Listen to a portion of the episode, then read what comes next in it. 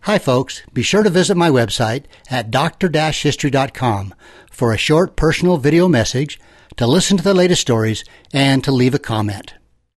Here he is, and I cannot wait to hear his historical and sometimes hysterical stories. Good morning, Dr. History. Good morning, Zeb. How are you, my friend? Well, you were right. I kind of had to swim in this morning. It's there's a lot of rain coming down. Oh, my goodness. You know, just please don't let it freeze. Right, yeah, but you know it's great. We need the we need it for the farmers. That's yeah, great. but you know, rain and then get cold and snow and snow, and worse, guys on yeah. crutches can't go anywhere. That's true. what are we going to talk about well, today? uh, first of all, I need to make a correction from last week. what did you do? I mispronounced uh, Pocahontas's father's name. You said Pocahontas, didn't you? Pohont. I said Pohont. Pohontant. Pohontan. Oh, okay. Okay, so I want to thank Mike in Virginia, who uh, went uh, went to my webpage and made a comment and said that I had mispronounced In the- Virginia? In Virginia. You made people mad way back Well, there? he wasn't too mad. Oh, he, he just wanted to make sure I knew how to say the word, Oh. the name. So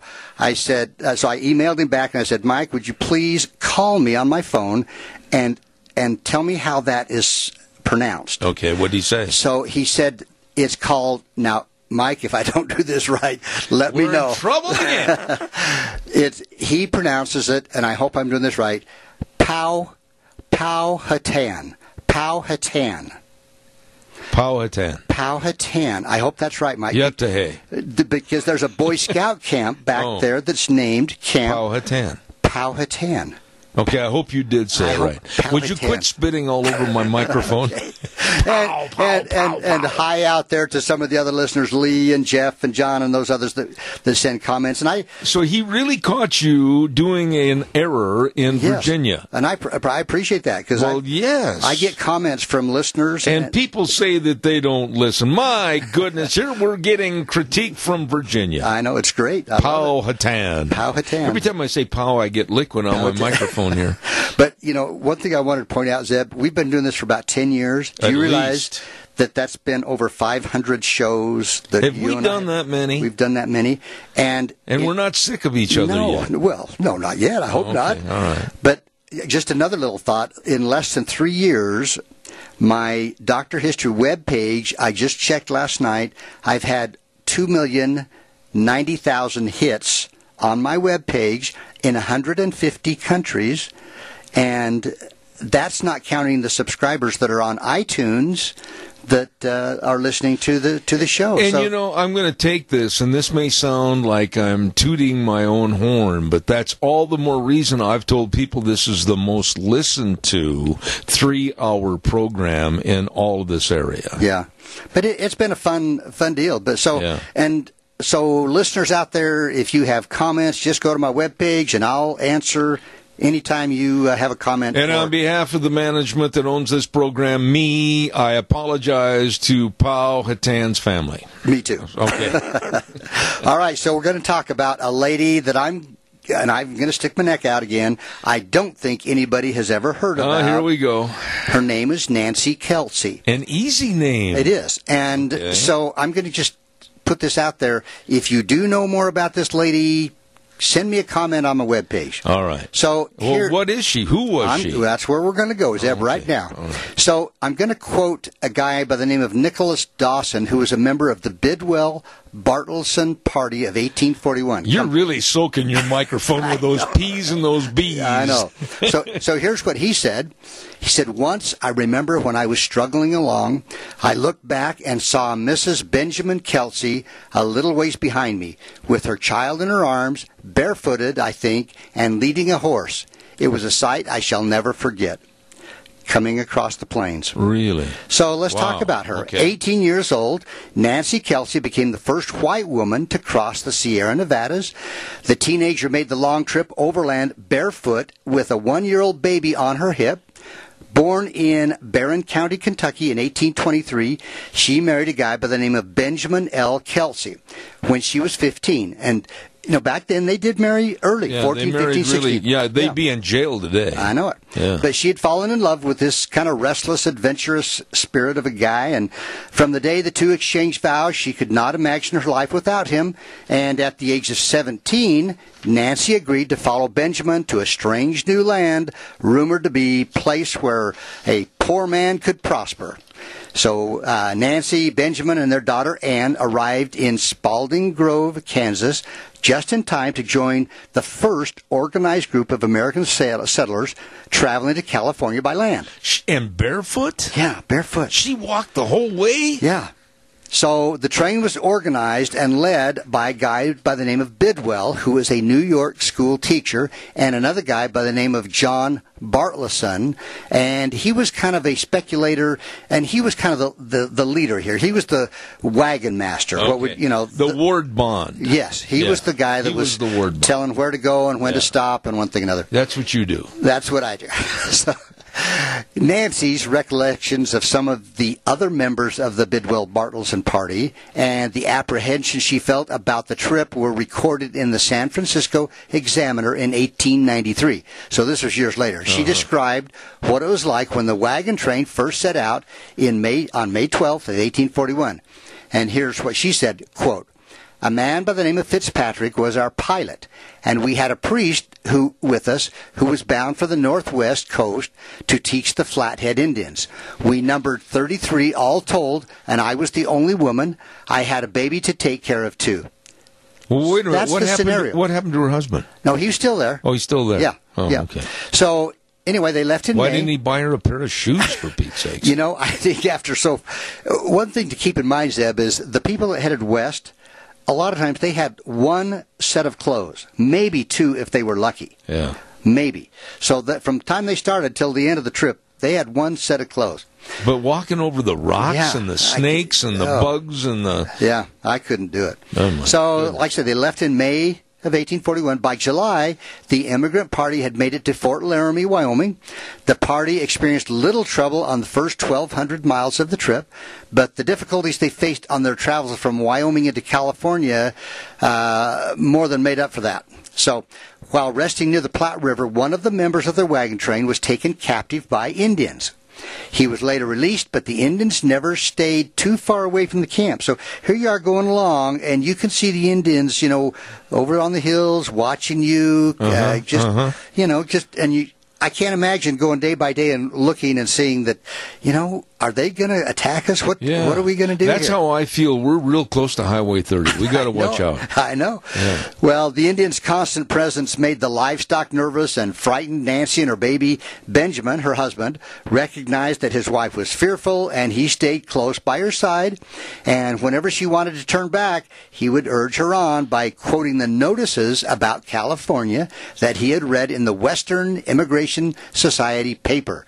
They called California, quote, a land of perennial spring and boundless fertility. Well, yeah, but wait a minute. Didn't she realize that if they turned back, the opportunities for being encroached upon by the bad people was a lot easier because they weren't in any other numbers? Right, and, and that was the dilemma that happened Yeah. with, and actually happened more than we think, where there was a wagon train of maybe two wagons, oh, my. even one wagon that in a doesn't family. sound smart. no, uh, and there are stories I've told about, you know, uh, They'd have been better getting along with Ward Bond and Robert Fuller on Wagon Train. Yeah. Well, I, I, one story I told a while back was about a family that uh, they were by themselves. And during the night, this guy came in and stole their horses and left them with no horses. So here is this man with his wife and kids sitting on his wagon out in the middle of nowhere.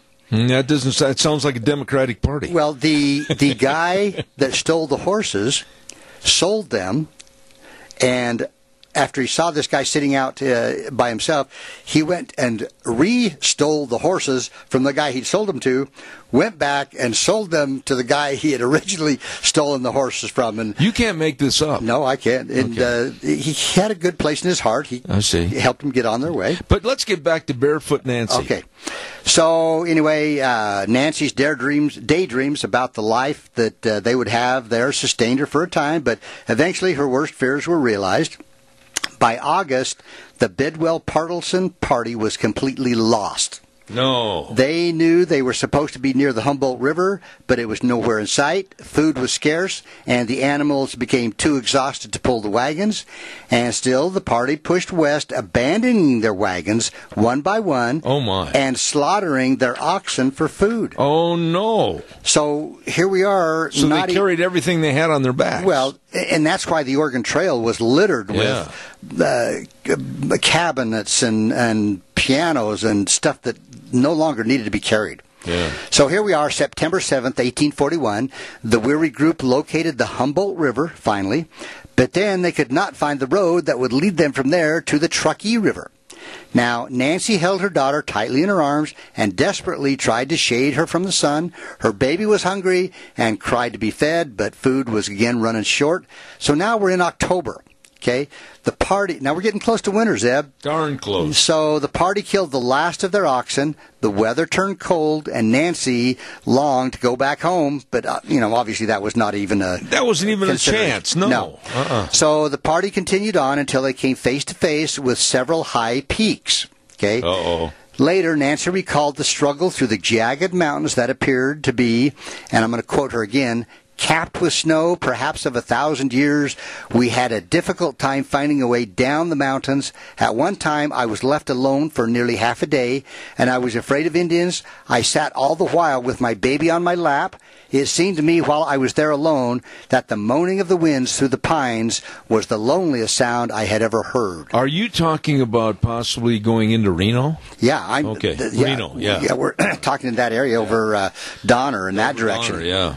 Well, These days, work is in trouble. We've outsourced most of our manufacturing to other countries, and with that, we sent away good jobs and our capability to make things. American Giant is a clothing company that's pushing back against this tide. They make all kinds of high quality clothing and activewear, like sweatshirts, jeans, dresses, jackets, and so much more, right here in the USA. So when you buy American Giant, you create jobs in towns and cities across the country, and jobs bring pride. Purpose. They stitch people together. If all that sounds good to you, visit American-Giant.com and get 20% off your first order when you use code STAPLE20 at checkout. That's 20% off your first order at American-Giant.com with promo code STAPLE20. Nancy was an inspiration to her fellow travelers. Many of them kept journals in which they wrote about her bravery and made mention of the fact that her baby was never sick a day of the trip. Holy and that's a, quite a feat. Now, in 1842, a guy by the name of Joseph Childs, one of the members of the party, wrote about Nancy's courage and strength. And here's what he said, quote, She bore the fatigues of the journey with so much heroism, patience, and kindness that there still exists a warmth in every heart for the mother and her child.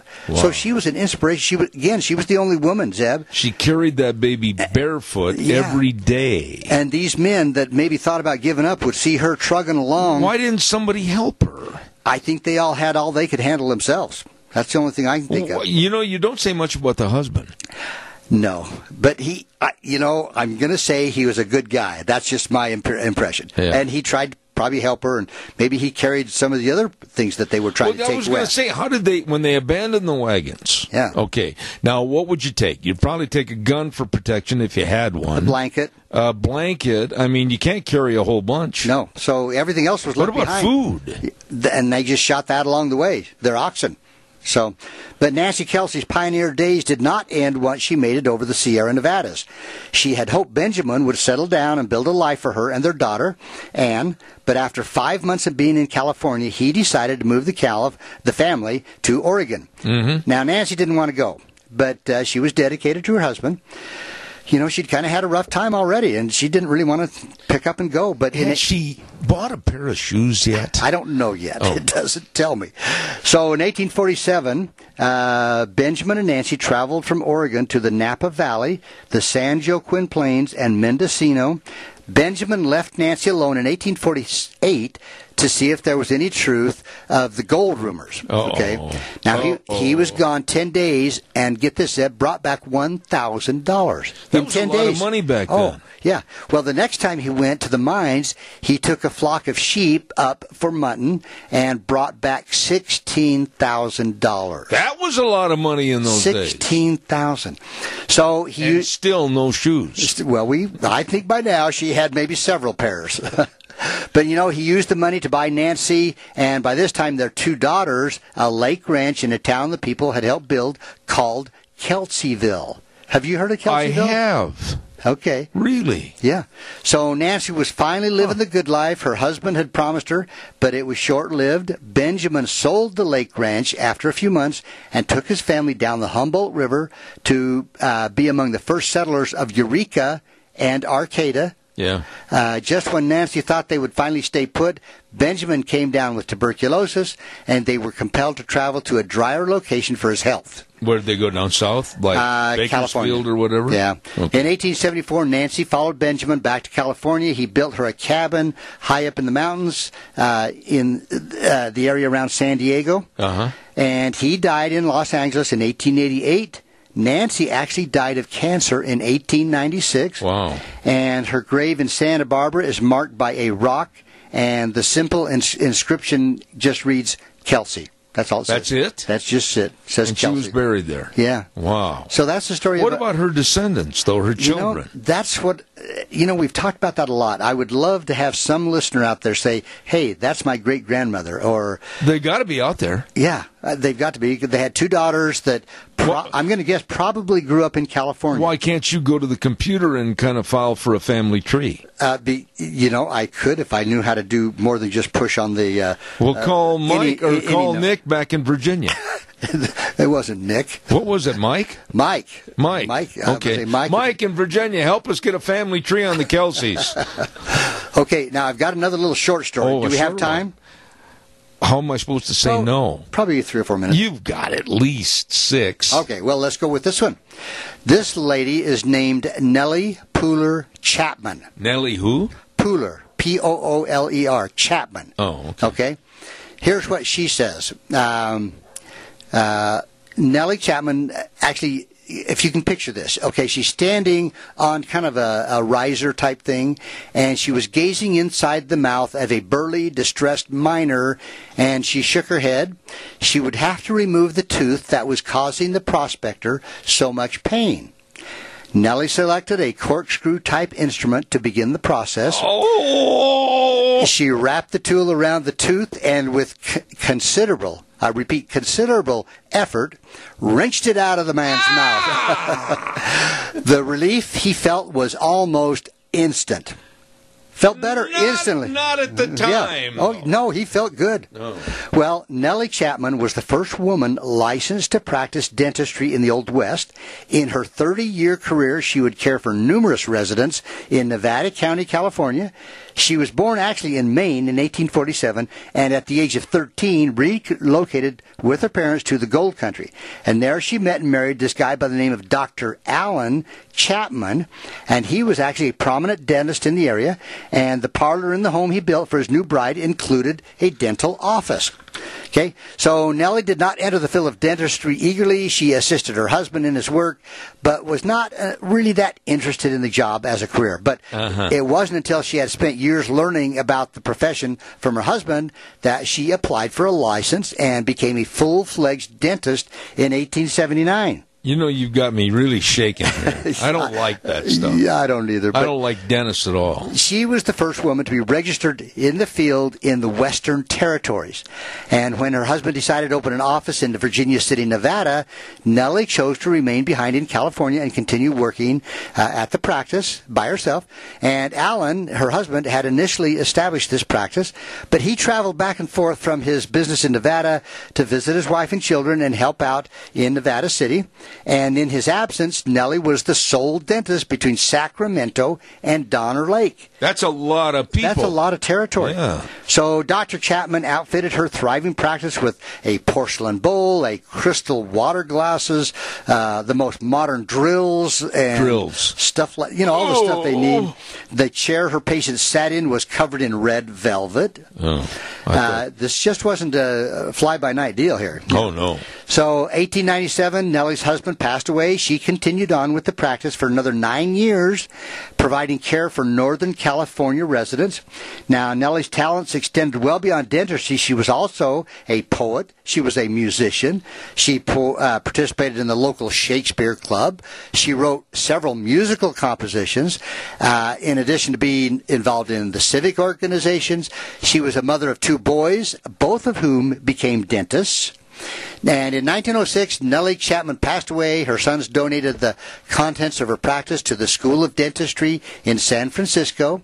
And Dr. Chapman was fi- 59 when she died and was buried at the Pioneer Cemetery in Nevada City, California. And on her tombstone is a giant six foot by six foot molar. Tooth. Yeah. So those are 2 kidding. I'm women, kidding. I, and again, I'm going to step out and say, I'll bet nobody has heard about. You know, though, we got just a minute or two, but when you think about dentistry, and you and I did a program on dentistry in the Old West quite some time ago. Yeah. Can you imagine? I don't even like to think about. Look at my hands are sweating talking about it. Can you imagine dentistry in the Old West? Oh my goodness, they didn't have anything for pain, and it was kind of like sit in the chair and wrench it out of you. Well, let's see, who was the guy? Uh, I'd have Doc Holliday. N- no, there was another guy that was having a dentist uh, pull his tooth. That was a bad guy. Uh, I'd have to think about that. He shot him, didn't Yeah, he? well, no, uh, the, the the dentist pulled the wrong tooth. yeah, that's it. He pulled the wrong tooth, and so he put the dentist in the chair and started to pull out one of his teeth. Yeah. I'll I have mean, to- it- can't what's remember who fair that for guy- one is fair for all. Uh, uh, yeah. but you know the pain, and, and when you said she took the tool and Yeah. she wrapped it around Somehow. his tooth And started- then twisted it out of his mouth. I was laying here on the floor while you're telling that. Well, you know, thank goodness. I mean, when I go into the dentist, I want to be dead. uh, I don't Deadened. like Dennis. I don't if wanna you're feel listening anything. out there, I don't like Dennis. I'm scared of him. I I like them when I'm in pain. Oh. But Well, okay, two ladies we hadn't heard of, but now we have. Yeah. And again, And- thanks to the listeners. And you- so, you listeners are out there, you can find me on iTunes. So Yep. just go to Yep. iTunes. You can listen while you're driving down the road. There's probably 160 stories on there right Yep, now. and it's just like Bugs Bunny used to say, "Abba abba abba abba." That's all, folks. That's Or, that wasn't Bugs. Who was that that said that? Yeah, it was Bugs Bunny, wasn't it? Or it was Porky Pig. Porky Pig. yeah. Anyway, I don't know how we got that in there. Are you going to be here next week? I will be here next week. Okay, now see, I've got you as not being here next week, but you are No, going to be here no, next I'll week. be here next week, yeah. Good. We'll look forward to Yep. it. What are we going to do? We're going to talk to Nick in Virginia again about whatever his name was? Mike in Virginia. Mike, that's it. Okay. Sorry, Pow- Mike. Powhatan. Powhatan. That's different than what you said No, the first no, it time. isn't. Powhatan. Powhatan. Is that right, Mike? I hope that's right. I got to run. Hey, listen, thanks a lot. All right. Doctor History right here every Tuesday, and he is such a blessing to have on the program. And we're going to next week talk about uh, Mrs. Kelsey and her tombstone with that big molar. Okay, Doc, take care of yourself. Thanks, Ed. This is the story of the one. As a maintenance engineer, he hears things differently. To the untrained ear, everything on his shop floor might sound fine, but he can hear gears grinding or a belt slipping. So he steps in to fix the problem at hand before it gets out of hand. And he knows Granger's got the right product he needs to get the job done, which is music to his ears. Call, click Granger.com, or just stop by. Granger, for the ones who get it done.